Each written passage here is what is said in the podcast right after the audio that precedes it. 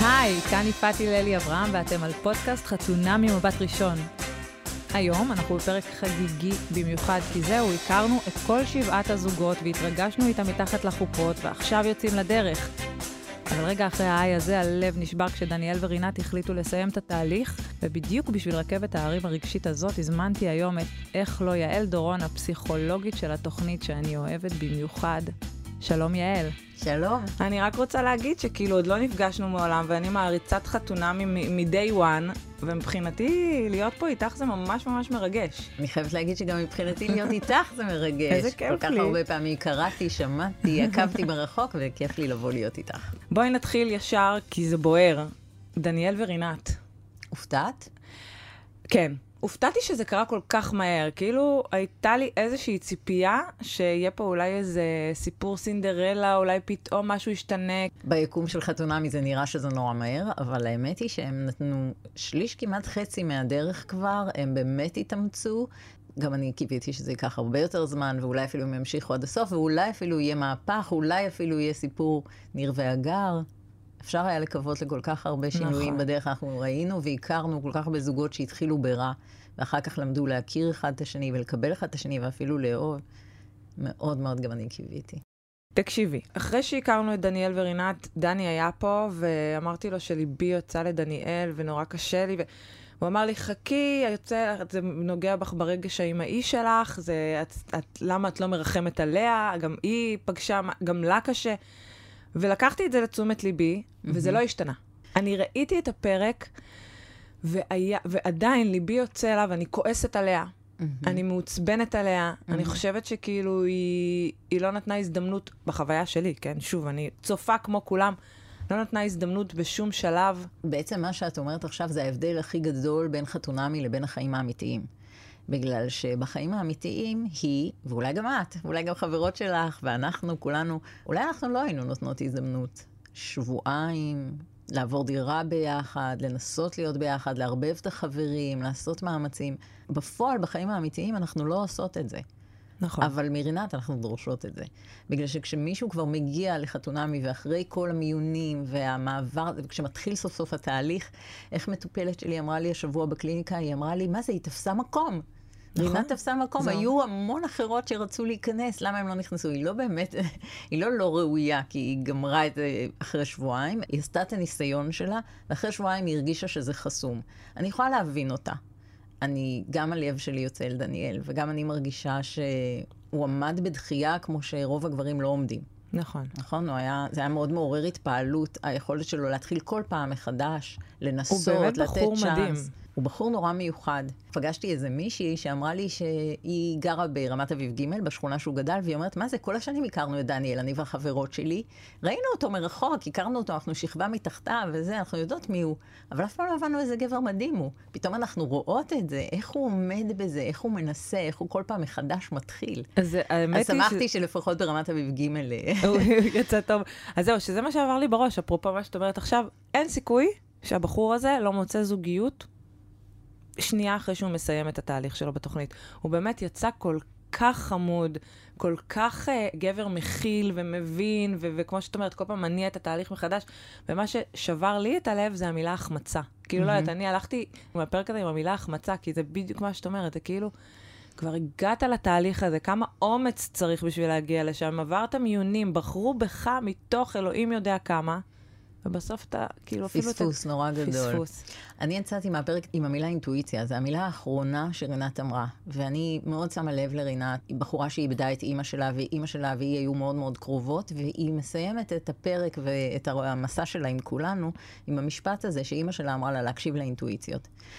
וחשבתי על זה אחר כך כל הזמן, מה, מה זה אומר להקשיב לאינטואיציות? האם מה שהיה שם זה באמת אינטואיציה? כי את יודעת, יפעת, שלפעמים אנחנו מבלבלים בין אינטואיציות לבין חרדות. להרבה אנשים יש איזו תחושה שמשהו לא הולך, נגיד בדייט ראשון, אבל זה לא באמת אינטואיציה. זה חרדה, זה התמקמות לא נכונה מול הבן אדם, והרבה פעמים דווקא אחרי שאנחנו נמשיך בתהליך נראה שמה שחשבנו שזה האינטואיציות שלנו, היו סתם חששות ופחדים. אבל היא התעקשה שמה שהיא הרגישה זה אינטואיציה, ולכן היא המשיכה להחזיק בעמדה הזאת שמשהו חסום, שזה לא נפתח, שזה לא זז, שהיא לא יכולה אפילו לפתח את זה. אני עד עכשיו לא בטוחה בזה. כן? כן, אני חושבת שאולי זה לא אינטואיציה, זה היה חשש, זה היה מקום חסום. את אתם יודעת מנסים, שאנשים באים אה, לחתונמי בשביל לעבוד על חסמים. נכון. אתם מנסים אה, לשכנע אנשים. במצב הזה? כי מה שראינו בפרק, דני כאילו מאוד הבין את הסיטואציה. בהחלט לא, דני לא ניסה לשכנע בפרק, ואנחנו לא מנסים לשכנע כשאנחנו מרגישים שהכל ממש גמור ומת. אני רוצה להזכיר לך אה, מעונות קודמות, זוגות שכן ניסינו לשכנע אותם. דובי ואריק היו כמה רגעים שבהם נכון. ניסינו לשכנע אותם, שאמרנו להם, אולי בכל זאת, אולי תנסו דרך משקפי החברות והידידות להגיע לזוגיות, הייתה את התיאוריה הזאת אצלם. אני חושבת שאצל רינת ודניאל אנחנו הרגשנו שזה סתום, סגור, אין סיכוי, ובמקרה כזה, את יודעת, זכותם של אנשים ללכת, אנחנו לא משאירים אותם, הם לא חייבים להיות 42 יום. הם באים ונותנים את הזמן כמה שהם יכולים, וברגע שהם מרגישים שזה לא מתאים להם יותר, במעמד של צד אחד זה מספיק, מספיק שצד אחד רוצה ללכת, נפרדים. את חושבת שהכל התבסס שם על העניין של לא הייתה משיכה? את חושבת שמשהו כזה יכול לפרק כזה תהליך? קודם כל, זה מה שרינת אומרת, אז אני לוקחת את- מה שהיא אומרת אה, כפשוטו, אולי כן, זה רק משיכה. אני באופן אישי חושבת שהרבה פעמים זה יותר ממשיכה, ויש גם פסיכולוגיה עמוקה יותר, ויש את השאלה האם אתה מוכן לעבור את החסמים של עצמך. כי רינת הגיעה לחתונמי והיא אמרה, אני יודעת שאני בוחרת bad boys, אני יודעת שאני בוחרת אנשים שלא מתאימים לי, והייתי רוצה לבחור מישהו עם לב טוב. אני חושבת שעמוק בליבה היא מבינה לגמרי את ההתאמה, כי דניאל הוא האיש המתאים לה, מבחינת? הערכים וזה. תגידי לנו מה ההתאמה, את בתור מי שעשתה את המאץ' הזה. אני שמחה שאת שואלת אותי, בגלל שאת יודעת שאנחנו רואים, כשאנחנו רואים את השולחן וההתאמות, אנחנו רואים אולי שלוש דקות מתוך תהליך של כמעט שעתיים. על כל זוג אנחנו מדברים כמעט שעתיים. מעיין, דני ואני. אנחנו חופרים בזה, ואנחנו מדברים את כל הדיבורים המאוד פסיכולוגיים ועמוקים, ואם את כל מה שבעצם מצאנו בהיכרות שלנו עם שני בני הזוג, רוב הדברים האלה הם דברים שקשורים לפסיכולוגיה ולדברים מאוד אישיים, שאחר כך כמובן לא יגיעו לשידור, אבל הם נמצאים בתוך הדיון. אז הבסיס להתאמה הוא הרבה פעמים על דברים שנורא קשה להסביר אותם. בגלל שצנעת הפרט, אנחנו לא מספרים כן. כל מיני דברים. אבל באמת אה, ההתאמה היא הרבה פעמים לפי תכונות, לפי משאלות, אה, לפי נטיות הלב, לפי הרבה דברים לא מודעים שאנשים אה, נותנים לנו. נותנים לנו המון אינפורמציה לא מודעת. תוך כדי התהליך. אנחנו רואים אותם בהמון סיטואציות, אנחנו רואים אותם בבתים שלהם, אני עשיתי ביקור בית, ראיתי את הבית שלהם מקרוב. אמ, אנחנו רואים אותם דרך רעיונות עם חברים שלהם, עם בני משפחה ומכרים, אנחנו רואים אותם בתוך קבוצה, אנחנו רואים אותם בהמון המון מצבים ומכירים אותם מאוד לעומק כשאנחנו עושים את ההתאמה. הייתה לנו איזו הרגשה שהם יכולים מאוד להוציא אחד מהשני את הטוב. ושיש ביניהם איזה בבסיס, בכמיהות שלהם, במשאלות שלהם ובתכונות הבסיסיות שלהם, איזשהו דמיון מאוד גדול, ובחוץ דווקא שוני. אבל זו הייתה התאמה שלא הצליחה. ואת יודעת שאנחנו נורא מאוכזבים כל פעם שזה קורה, ומצטערים גם על הכאב של האנשים האלה, בני המשפחה שלהם, החברים, כולם מפתחים מלא ציפיות הרי. נכון. רואים את זה מאוד בפרק עם אה, בן, והשיחה, ההתעסקות שלו בציפיות, בפרקים. אבל נגיע לזה עוד מעט. אני רוצה רגע לדבר על אה, החתונה האחרונה, כן, לפני שמה שנקרא יוצאים לדרך על אמת, עידית. ורפאל. כן. אה, זוג מקסים, אהוב עליי מאוד. הם שני אנשים שאני גם באופן אישי מאוד אוהבת ומחוברת אליהם, אנשים מאוד מיוחדים, ואני גם רוצה להגיד, זה לא אהבה ממבט ראשון, זה אנשים שייקח לכם זמן להכיר אותם, בגלל שהם אנשים שהם סגורים, הם דומים מאוד. והדמיון שלהם הוא זה שהם סגורים ולוקח להם זמן להיפתח. הם ממש זקוקים לתהליך, אנחנו יודעים שהם צריכים תהליך ארוך. הם אנשים שלא מצליחים בדייטים ראשונים מהבחינה הזאת, הם רוצים את הקשר הארוך שמתפתח לאט לאט, ואני מקווה ביחד איתם שהם יוכלו לתת לעצמם את הדבר הזה. לא ליפול בדרך, כי זה מאוד קשה כשמשדכים שני אנשים שדומים בדבר הזה, כן. של הסגירות. כן, נכון. מי יפתח? מי יהיה הראשון? מי ש- יפתח? חייבת להודות שכשהתחלתי אה, כשהתחלתי לצפות בפרק, אז אה, עידית הייתה ממש ממש חמודה, ורפאל היה כזה חמוד על גבול החנון כזה, אמרתי, לא יודעת, לא יודעת, כאילו, לא יודעת מה אני... זה מה תמיד- שאמרתי לך, צריך אני תמיד להתרגל. מסתכלת בעיניים שלי על גבר, כאילו, ואני אומרת, הייתי יוצאת איתו, לא הייתי יוצאת איתו, את יודעת, יש לי ילדים, אני נשואה וזה, אבל מהמקום של כאילו יפעת הרווקה כזה, מה היה מפריע לי בו, איך הוא מדבר, וכאילו אמרתי, יאללה, ספורט, לא יודעת, לא... בחופה יצא ממנו שם משהו אחר, הוא היה כזה ג'נטלמן, מאוד. כזה מדהים, כזה קליל, פתאום יצא ממנו משהו שלא ראיתי בכל ההיכרות לפני, ופתאום היה לי כזה קליק על הזוג הזה, שבהתחלה אמרתי, טוב, יאללה, זוג אחרון, נראה לי, לא, לא להיקשר מדי, אני הייתי ממליצה לך לא לזלזל בזוג האחרון. הוא ממש כאילו... וגם היא, האמת היא, זוג. הם אנשים נורא מיוחדים, ערכיים, ירושלמים כאלה, גם קצת אנשים של פעם, במובן הטוב של המילה, וגם של מה שהם מחפשים. לגבי רפאל, אני חושבת, לי יש אח שהוא איש צבא לשעבר, ואני חושבת שמי שיש לו קרא של אנשי צבא, או שיש לו אנשי צבא במשפחה, מאוד מכיר את הז'אנר. של האנשים האלה שאת יכולה לעצום את העיניים, להישען עליהם, את יודעת שיכולה לסמוך עליהם לנצח, שהם אנשים שיעמדו במילה שלהם, הם אנשים שנמצאים שם, הם אנשים שנורא אפשר לבנות עליהם, כל האנשים שמסביבם נורא מתברכים בהם. אח שלי הוא כזה. וגם רפאל, איך שהוא ישב מולי על הספה, אחרי כמה משפטים הבנתי שהוא קורץ מהחומרים של האנשים האלה. זה אנשים מיוחדים, אנשים שנשארים בצבא המון המון שנים ונותנים את החיים שלהם בעצם למדינה. האמת שאולי זה מה שמסביר את, ה, את הקסם בחופה. הוא כאילו הפך את הרגע שהוא, כאילו בשבילי, אני תמיד יושבת כזה, ב, והוא הפך אותו אפילו בשבילי כצופה לאפשרי, ללא מלחיץ מדי, לנעים. Mm-hmm. ואני חושבת שגם היא, היא גם אמרה את זה, אני חושבת שגם לה הוא עשה את זה.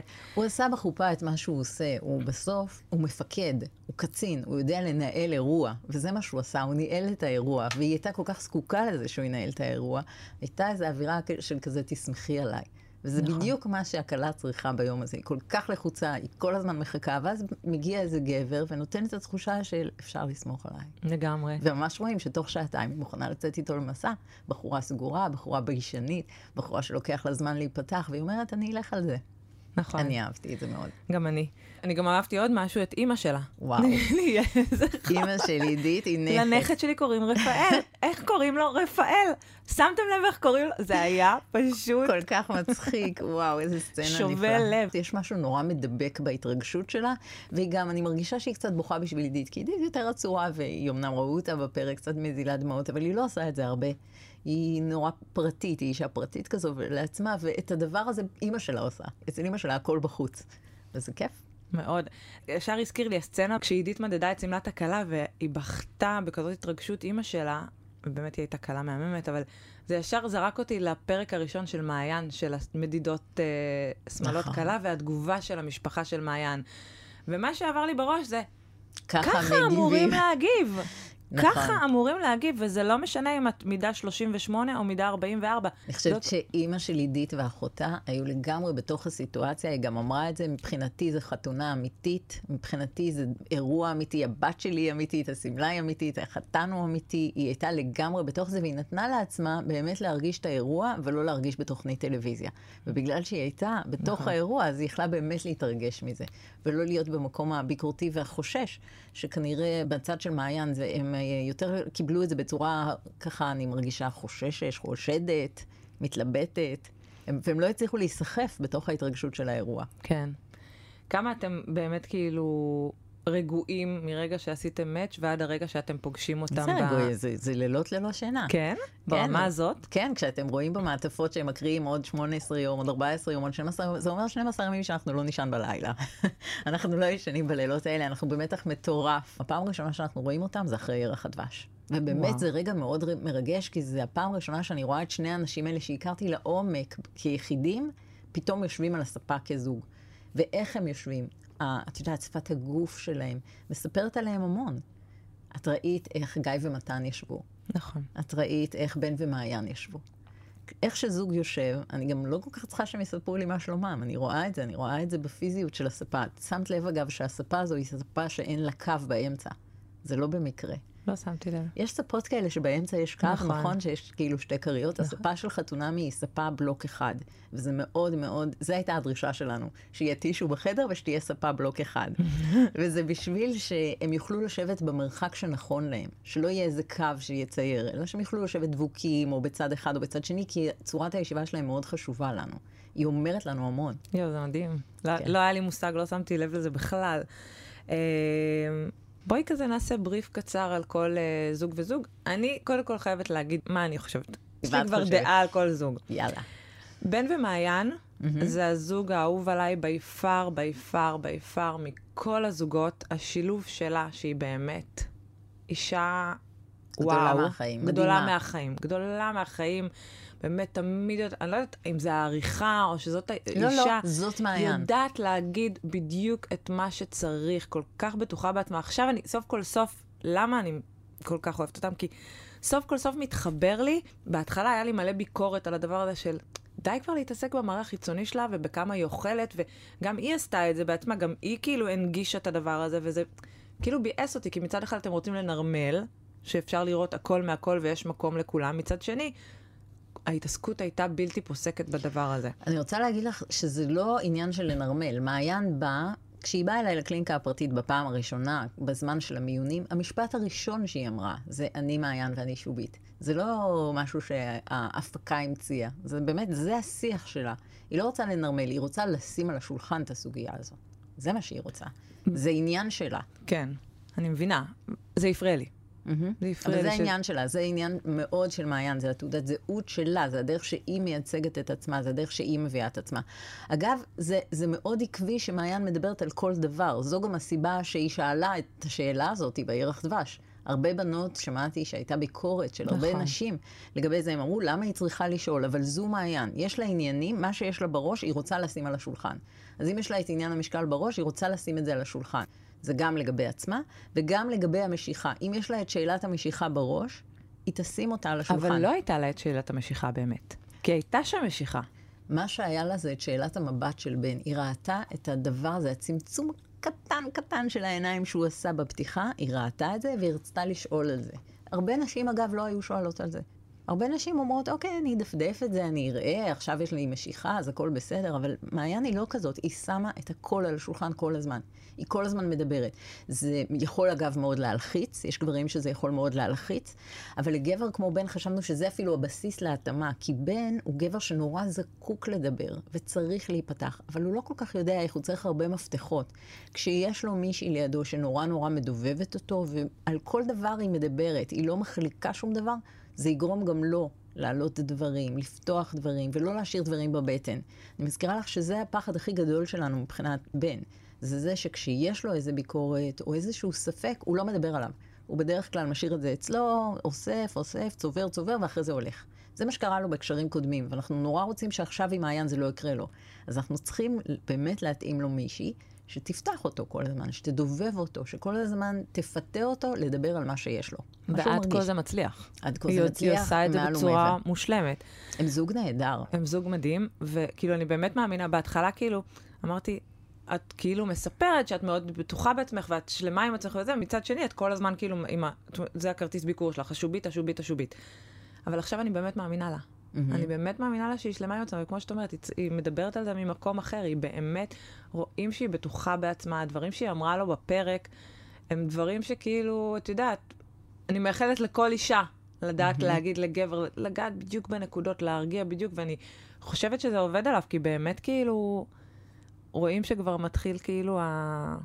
מתחיל אצלו הלחץ הזה של בדיוק מה שאת אומרת. של... והוא מי שמדאיג אותי כרגע. בן כרגע נכנס לתוך תהליך שבו כל החברים מסביב, בני המשפחה, כל מי שמתערבב איתם, מתאהב בהם ובזוגיות שלהם, בדיוק כמו שאת אומרת. זאת אומרת, אני רואה אותם ואני מתאהבת בהם. כל מי שרואה אותם ביחד, מתאהב בהם, מתלהב מהם, ונורא נורא דוחף ורוצה שזה יצליח.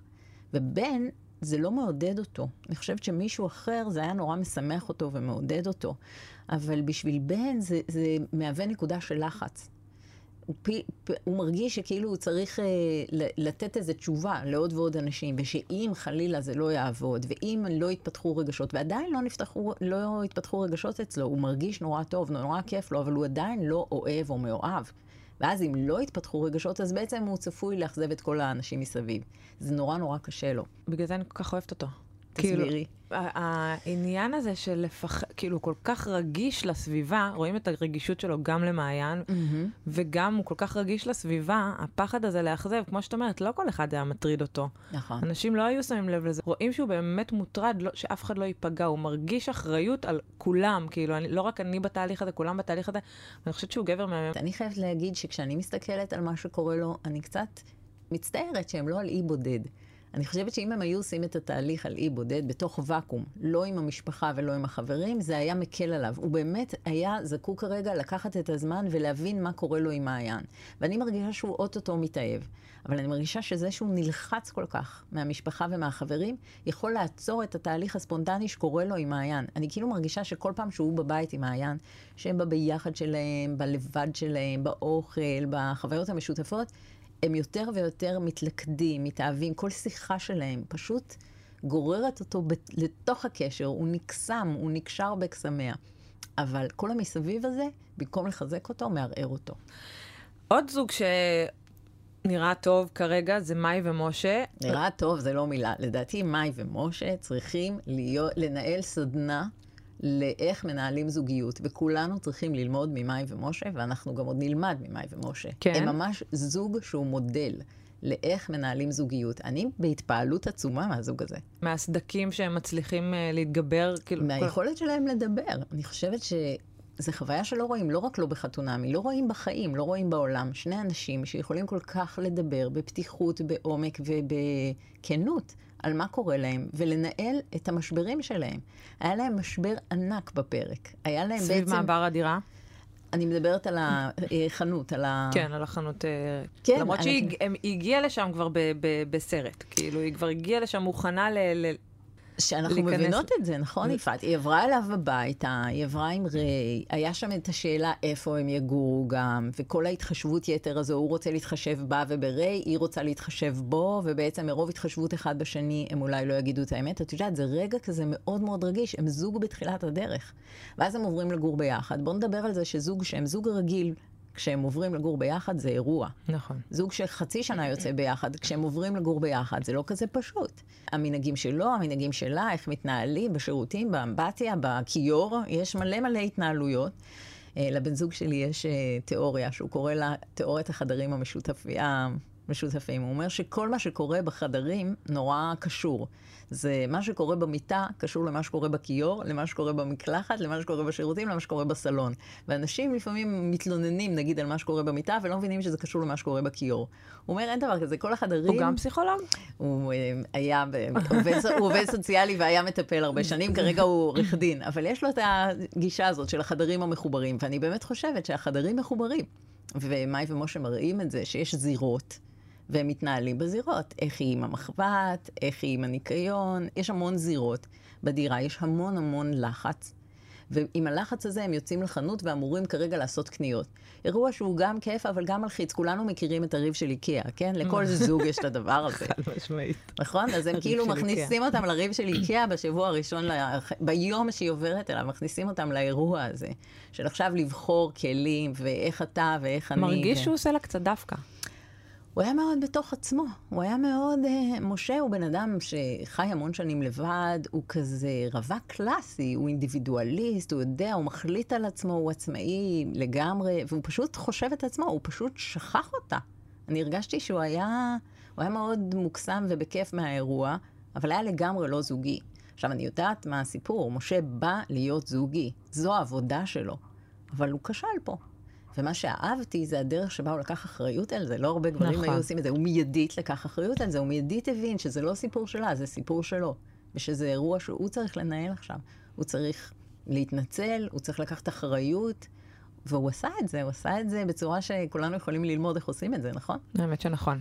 מסכימה עם זה. וגם מאי, בואי נדבר על זה שכשמבקשים מאיתנו כבר התנצלות, הרבה פעמים אנחנו לא כל כך מהר סולחות ולא כל כך מהר מתיישרות, אלא אנחנו הרבה פעמים ממשיכות לרטון, לכעוס, להעניש, להגיד, יש, יש לנו שיטות, נכון? אנחנו לא... מאי היה בה משהו, היא הסבירה, אני גם חושבת, התהליך של מאי הוא מאוד מאוד דרמטי. היא באה לעמוד על שלה. ביחסים קודמים היא ויתרה על עצמה, והיא פה מתכוונת לא לוותר על עצמה, ולכן גם הסצנה הזו הייתה כל כך משמעותית עבורה. זה לא היה... נגע לה בדיוק בנקודות הכואבות. בדיוק, זה נגע לה בנקודות הכואבות. ואהבתי את זה שהיא לא ויתרה על עצמה. ואהבתי את זה שכשהיא לא ויתרה על עצמה והוא לקח אחריות, היא, היא המשיכה עם זה, היא, היא עמדה על שלה. היא עמדה על שלה, והיא לימדה אותו משהו לגבי זוגיות. מה עם השתיתה ביחסים בינה לבין משה? את זה שאין פרצופים וגם לא צריך לשאול פעמיים. אם שאלת אותי ואמרתי, קיבלת את התשובה. זה איזה ניקיון ופשטות כזאת ביחסים שאני מאחלת להרבה זוגות. שהם ידעו שבאמת אה, מה שאתה רואה זה מה שאתה מקבל, ובאמת היחסים הם מאוד מאוד פתוחים. וההתחלה הזו מבססת איזה אמון מאוד גדול שהתרקם עכשיו ביניהם. זו התחלה נורא בריאה. כן. אז אני מרגישה ששניהם, גם מאי וגם משה, עושים מאמצים עצומים למען הזוגיות הזאת. הם ממש באו לשנות סדרי עולם, הם באו להשתנות, הם באו להיות אחרים, ואני מאמינה שהם יצליחו. מאי היא בחורה מדהימה, ומאוד מאוד אהבנו אותה, ורצינו מאוד לשתף אותה גם בשנה שעברה, אבל היא באמת הייתה מיד אחרי פרידה, והיא הייתה עוד אה, לא בשלה מספיק ליחסים החדשים. ואני מרגישה שהשנה היא באה מבושלת, מוכנה, היא מאוד מאוד אה, בעניין של לעשות תהליך, ואני מאמינה לגמרי שהשנה היא תעשה אותו. וגם משה הוא בן אדם שעבר תהליך אישי מאוד עמוק עם עצמו, ואני מרגישה שזה שני אנשים שבאים עכשיו לקצור את הפירות שלה ביחד. שאלה אחרונה לגבי uh, מאי ומשה. העניין הזה עם, עם ריי, mm-hmm. לא קיצוני קצת? לאיזה כיוון? מכיוון שניהם. הוא אוהב כלבים, obviously היה לו כלב. והיא, כאילו, יש מין לחץ סביב הדבר הזה, שהוא כאילו... הכל בסדר, הוא לא שונא כלבים, הוא לא נגעל מכלבים, הוא אוהב כלבים, אבל הוא כאילו נורא ברתיעה. היא נורא בלחץ על, תלטף לו עכשיו את הטוסיק, תיגע לו בזה. כאילו, יש שם מין סטרס סביב הכלב שהוא... אני חושבת שעלית על משהו נורא חשוב לגבי מאי ומשה. הכל קיצוני. זה זוג מאוד מאוד רגשן. שניהם אנשים שמגיעים לגבהים מאוד גבוהים, זה גם כשהם נוסקים למעלה וטוב להם, אבל גם כשקשה להם, זה אנשים מאוד דרמטיים, וכל דבר הוא מאוד קיצוני אצלם. זה אנשים שלא לוקחים דברים בקלות. כשקשה אז מאוד קשה להם, כשהם שמחים הם מאוד שמחים, בזה הם מאוד מאוד מתאימים. זה שני אנשים עם טמפרמנט מאוד גבוה. אני מזכירה לך שכשהיו לנו אה, נשים כאלה בעונות הקודמות, צוקית ודובי ומנור, נשים עם טמפרמנט מאוד גבוה, אנחנו בדרך כלל שידכנו אותם לגברים מאוד רגועים. נכון. ופה עשינו החלטה לעשות באמת את ההתאמה של הטמפרמנט גבוה עם גבוה. גם מאי וגם משה, אנשים מאוד רגשנים, מאוד רגישים, מאוד לוקחים דברים ברצינות. זה יכול לעשות הרבה דרמות, אבל אני חושבת שזה גם יכול לעשות התאמה מאוד טובה. בואי נעבור לדבר על קטיה וליאור. האנשים הכי לא דרמטיים במובן של אנשים קולים, מאוד שכלתניים, עם התאמה שנולדה, אני לא יודעת מה קרה, כנראה יד אלוהים נגע בנו ביום הזה שעשינו את ההתאמה. זה נראה גדול מאיתנו, הדבר הזה שקרה עם קטיה וליאור. כן. גבר מושלם, ברמה שכאילו אני יושבת מול המסך ואני אומרת, אימא'לה, אימא'לה, אימא'לה, מתי זה יתפוצץ? כאילו זה הולך להתפוצץ לי בפנים באיזה שלב. כאילו, לקום איתה בחמש בבוקר, להכין לה קפה, להכין לה קופסאות אוכל לעבודה, לחכות לה שהיא חוד... too good to be true. אז כשאת אומרת too good to be true, אז אני חושבת שאולי יש אנשים שבאמת חושבים שזה הצגה, ושזה לא דבר שיחזיק לאורך זמן. אבל uh, אני פשוט מכירה את ליאור, ואני אומרת לך, זה מישהו. זה לא משהו שהולך לעבור לו בעוד שבוע. הוא יהיה ככה מעכשיו ועד שהם ימותו. אז מה שאני לא מבינה, כאילו, בן אדם שהוא כל כך זוגי וכל כך רוצה, מאוהב באהבה וכל כך רוצה את האהבה הזאת, איך הוא לא מצליח בלי התוכנית? מה ההסבר שלך באמת? כי הוא באמת לא הצליח בלי התוכנית. נכון, אז אה, אה, אני לא יודעת, כי אני בן אדם שבא עם מוכנות כל כך גבוהה, אני, אני כאילו בתחושה שלי, זה לא שקטיה לא מהממת, היא מהממת, אבל כאילו היה צריך לא להיות לא משהו ממש אה, נראה לי יוצא דופן, כדי ש, שהוא לא יעשה את המקסימום ויה, ויתנהג כמו שהוא מתנהג. אני ממש לא חושבת ככה. אני חושבת שאם היא לא הייתה מתאימה לו, הוא לא היה הולך על זה, כמו שקרה לו המון פעמים בעבר. הוא בן אדם שממש בנוי לתוך קשר מאוד קרוב. את יודעת שהוא אח תאום זהה. כן. והוא ממש מחפש את התאומות הזאת, את הנישואים והיחסים הסימביוטיים. הוא מחפש את ההתמזגות וההדדיות המוחלטת. אבל ברגע שמשהו לא מתאים לו, ברמה של תאום זהה, הוא לא הולך על זה. והיו המון נשים שהוא פגש.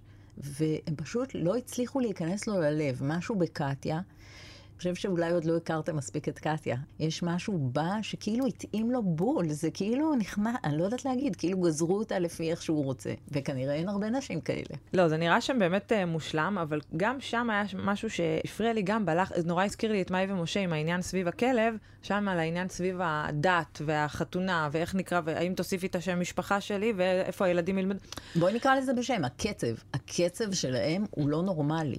אני לא זוכרת בכל השנים של חתונמי אנשים שבערך דבר שמדברים על הדבר הזה. אגב, זה על... לא הרגיש שנוח לה עם השיחה הזאת.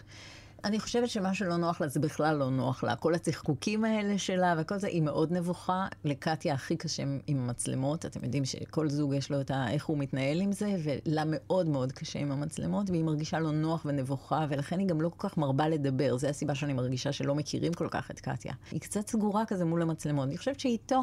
מאחורי הקלעים היא הרבה יותר פתוחה, ואז הוא, יש לו הזדמנות להכיר אותה כמו שאנחנו עוד לא. זה האמת שזה נכון, לפעמים אני שוכחת שהכל מצולם, ויש נכון. פה את אפקט המצלמה שהוא גם אה, לא כל אחד יכול להיות טבעי. אז יש הרבה אנשים שמתרגלים לזה ופשוט לא מרגישים את המצלמות יותר, ואז לא, לא במקרה גם את שוכחת את זה, כי גם הם שוכחים את זה והם חיים את החיים שלהם. אני חושבת שריב של מאי ומשה, זה לא היה יכול לקרות אם הם היו נורא מודעים למצלמות. הם פשוט, זה היה ברור שהם בתוך עצמם, הם עסוקים באמת בחיים שלהם, הם לא משחקים כרגע, אין פה שום, הם לא קשורים למצלמה. אבל קטיה היא מסוג האנשים שלא יכולה להפסיק לרגע לחשוב שיש מצלמה, ולכן נורא נורא קשה לה להיות באמת בתוך היחסים, והיא היא בתוך היחסים עם ליאור, אבל קשה לה, אנחנו רואים את החוסר טבעיות שלה עם המצלמה. כשהיא נכנסה אלייך לקליניקה, כשהם נכנסו אלייך, והיא לא הפסיקה לצחקק, היא לא הצליחה לדבר, זה היה כל כך מוזר ומצחיק. לא ואת הצליחה כאילו. לא, ואת כאילו, היא באיזשהו שלב אמרה לך, תגידי משהו, עד שלא תגידי משהו זה לא ייפסק, ואת לא אמרת, למה? כי חיכיתי, הבנתי שהיא צריכה שזה יעבור לה, שיש גם איזה משהו, הקליניקה היא נורא מפחידה. את יודעת, זה, יש, קודם כל זה קליניקה באמת, היא באמת, וזו פעם ראשונה שהיא רואה אותה, היא נכנסת פעם ראשונה לקליניקה, היא קליניקה מאוד יפה, מאוד גדולה. קליניקה של פסיכולוג היא בדרך כלל די קטנה, זה חדר וש- ושני הכיסאות, פה זה חדר מאוד מאוד גדול. ויש אה, שלוש מצלמות, וזה מאוד, זה מתקיף, זה מכל הכיוונים. אז אה, אמנם אנחנו נותנים להם הכי הרבה פרטיות, אין אנשים כל כך בחדר, זה, זה די, זה הם ואני. אבל יש משהו מאוד לא טבעי בסיטואציה. אני יכולתי להבין למה היא נכנסה להתקף צחוק נבוך הזה שלה. מה שאהבתי זה איך שהוא התנהג אליה. תראי, הוא מכיר אותה בשלב הזה שלושה וחצי ימים, ארבעה ימים, משהו כזה. איך הוא מבין אותה, איך הוא מבין מה הולך פה, איך הוא מרגיע אותה וגם אותי, וכזה עושה מין פרצוף כזה של יהיה בסדר, לא, הוא באמת, אה, עד כה, אני חושבת, אה, ונסיך. באמת נסיך. באמת הגבר המושלם. מהמם. ואפרופו גברים מושלמים, כן. מתן וגיא. וואו. תקשיבי, איזה בחירה שלכם לדבר ההיסטורי הזה עם הזוג שהכי מתאים לייצג את זה. כאילו, הכי מתאים להביא מרגישה. את זה לפריים טיים. אני כל כך מילים. גאה בהם ושמחה בזוג הזה, ואני כל כך שמחה שהם הגיעו אלינו. היה לנו מזל שהגיעו אנשים כאלה. בואו נדבר על איך שהם נראים. זה, זה זוגיות אה, פוסטר כזאת מדהימה, ופשוט נעים לשטוף את העיניים עם שני גברים כל כך מהממים. וגם שיש מתחת לזה כזה עומק וכזו יכולת של אנשים לבטא את עצמם ולהסביר מה שהם רוצים. את יודעת שהרבה פעמים אנחנו מתקשים בזה, אנחנו לא, קשה לנו להביא אנשים שהם כל כך מה שנקרא psychologically minded, שהם יכולים לבטא את עצמם, שהם עם מודעות, שהם לא מתביישים לדבר גם על מה שמעסיק אותם. גם גיא וגם מתן כל רגע נותנים לנו, לצופים ולעצמם, להסתכל לתוך עצמם. וזו מתנה עצומה. מה שיפה זה שאתה כן רואה, בגלל שלא ראינו עד היום זוג ככה חשוף, אה, זוג גברים בפריים טיים ובתוכנית כל כך נצפית, אתה גם מקבל הצצה אמיתית לתוך זוגיות, וזה שונה. כן, ומה זה שונה. קודם כל, כל השיח ביניהם הוא שיח של כזה אחי, כאילו ב vibe של אחי. טוב, יאללה, ת, ילד קקה, כאילו. את יודעת, כאילו זה לא יכול להיות בין גבר ואישה שהכירו ושבועיים. אני מדמיינת את בן ומעיין גם בשיח כזה. כן? כן. וזה, עד- ולא ראינו את זה, נגיד, אוקיי, קורה. זה נראה אוקיי. לי, זה, זה כאילו הרגיש לי כזה...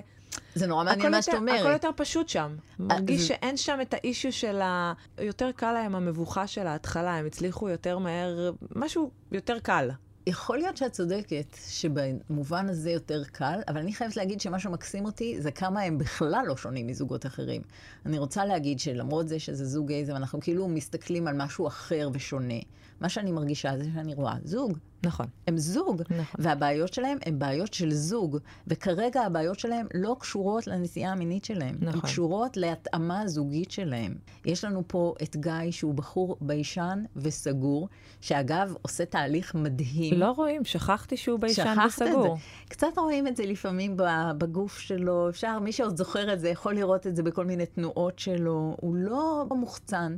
ולמרות זאת, אצלנו, הוא עושה תהליך מדהים, הוא פיזי קודם כל. זה גבר שלא היה נוגע באף בן זוג שלו אף פעם ברחוב.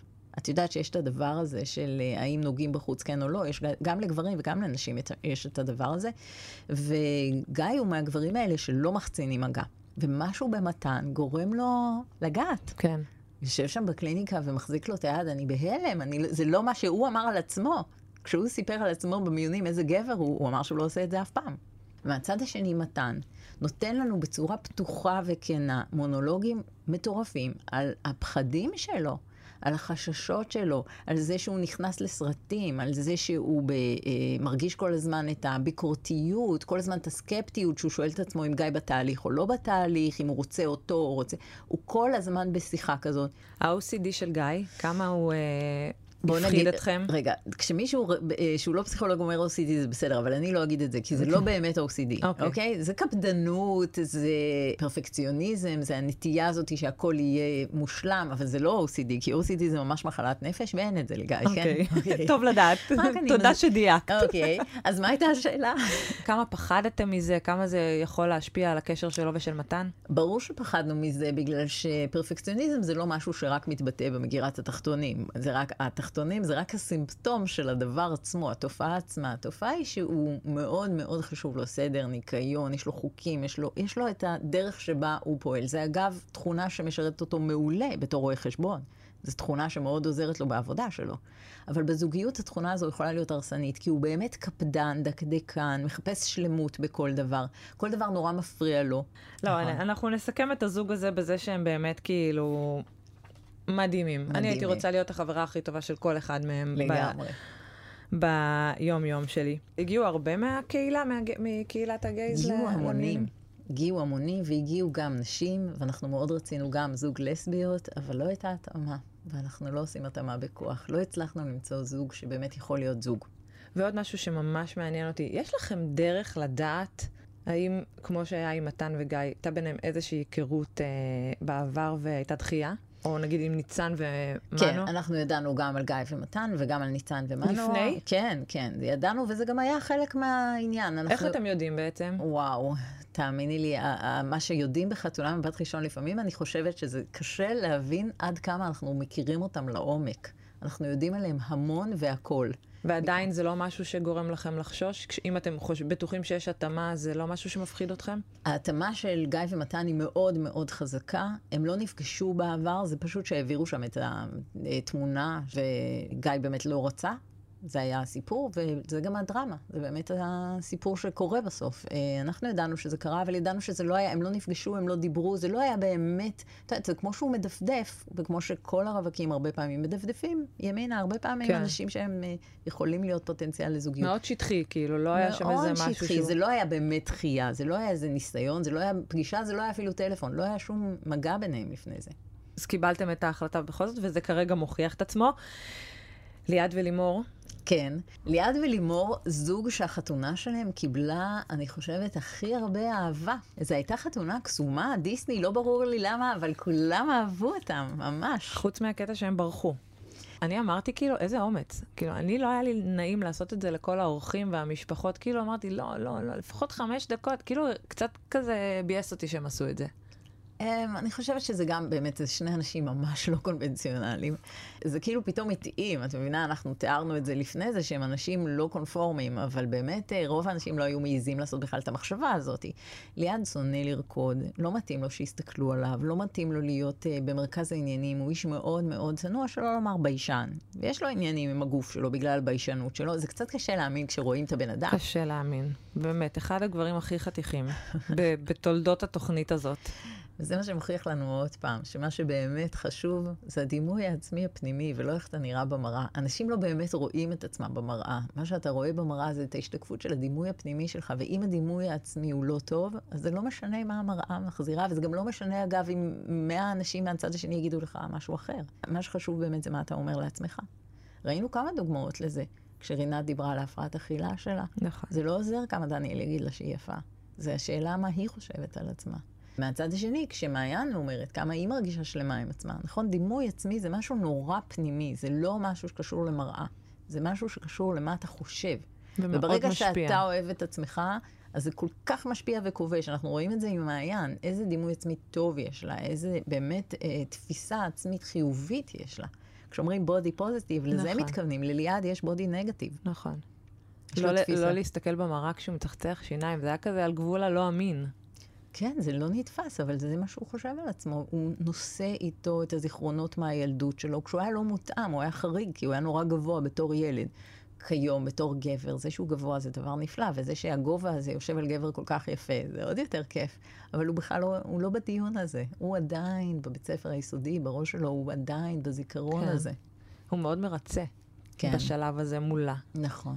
הוא היה נשוי וזה לא צוין. זה בכוונה? הם, זה בעיניי לא רלוונטי. יש הרבה, גם אנשים אחרים בקאסט, הם לא היו נשואים, אבל הם היו בקשרים ארוכים. יש כמה מהם שהיו בקשרים ארוכים, וגם גרו אחד עם השני, ומבחינתי, אני לא כך, לי זה לא משמעותי הטקס. מה שמשמעותי זה שאנשים באמת היו בקשרים מאוד ארוכים ונפרדו, והרבה פעמים דווקא, אולי תתפלאי לשמוע שזה תנאי שלנו, שאנשים יהיו בקשרים לפני זה.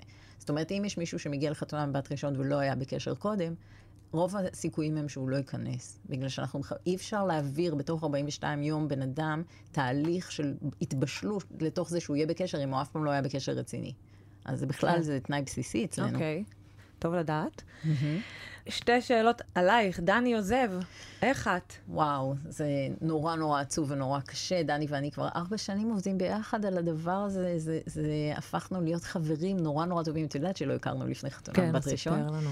זה היה הלם בשבילי, למרות שידעתי על זה שהוא אה, מפתח פורמט חדש, ותיארתי לעצמי שהוא פשוט הולך למקומות חדשים, אבל אה, זה נורא נורא עצוב לי. אני עדיין מחכה בליבי, שאולי אני אצליח לשכנע אותו לשנות ההחלטה, אבל אני מבינה שזה כנראה לא קורה ולא יקרה לנו. ובשלב של, ה, של ההתאמות, יש ביניכם הסכמה מלאה על התאמות, או שיש לא. הרבה ויכוחים יש ודיונים המון ודילמות? המון ויכוחים. Uh, השנה היו קצת פחות ויכוחים, כי באמת הרבה זוגות הגענו לאיזה מין, באנו עם הזוגות האלה מהבית, וזה הפתיע אותנו, שהרבה פעמים הסכמנו. בשנים קודמות היו הרבה יותר ויכוחים, וכשיש ויכוחים, למרות שאנחנו חברים מאוד טובים, אבל כל אחד בא בשביל אה, לנצח עם הזוגות שלו, אנחנו פשוט נורא משוכנעים בזוגות שאנחנו מביאים מהבית. אז אנחנו באים לפייט. היום של השולחן הוא יום מאוד אמוציונלי, הוא לוקח מלא שעות, זה מתחילים ב-6 בבוקר, גומרים ב-9 בערב, וכל היום עומדים על הרגליים ומתווכחים. נשמע כיף. נשמע משהו שכיף לעשות. יעל, ממש ממש תודה שבאת, היה ממש כיף ומעניין ומלמד. תודה, יפעת, היה ואני לי כיף. מקווה שאנחנו עוד אה, ניפגש בהמשך, ויהיו לנו עוד אה, שיחות ככה חיוביות על אה, יותר מזוג אחד. אני אשמח מאוד. תודה. להתראות.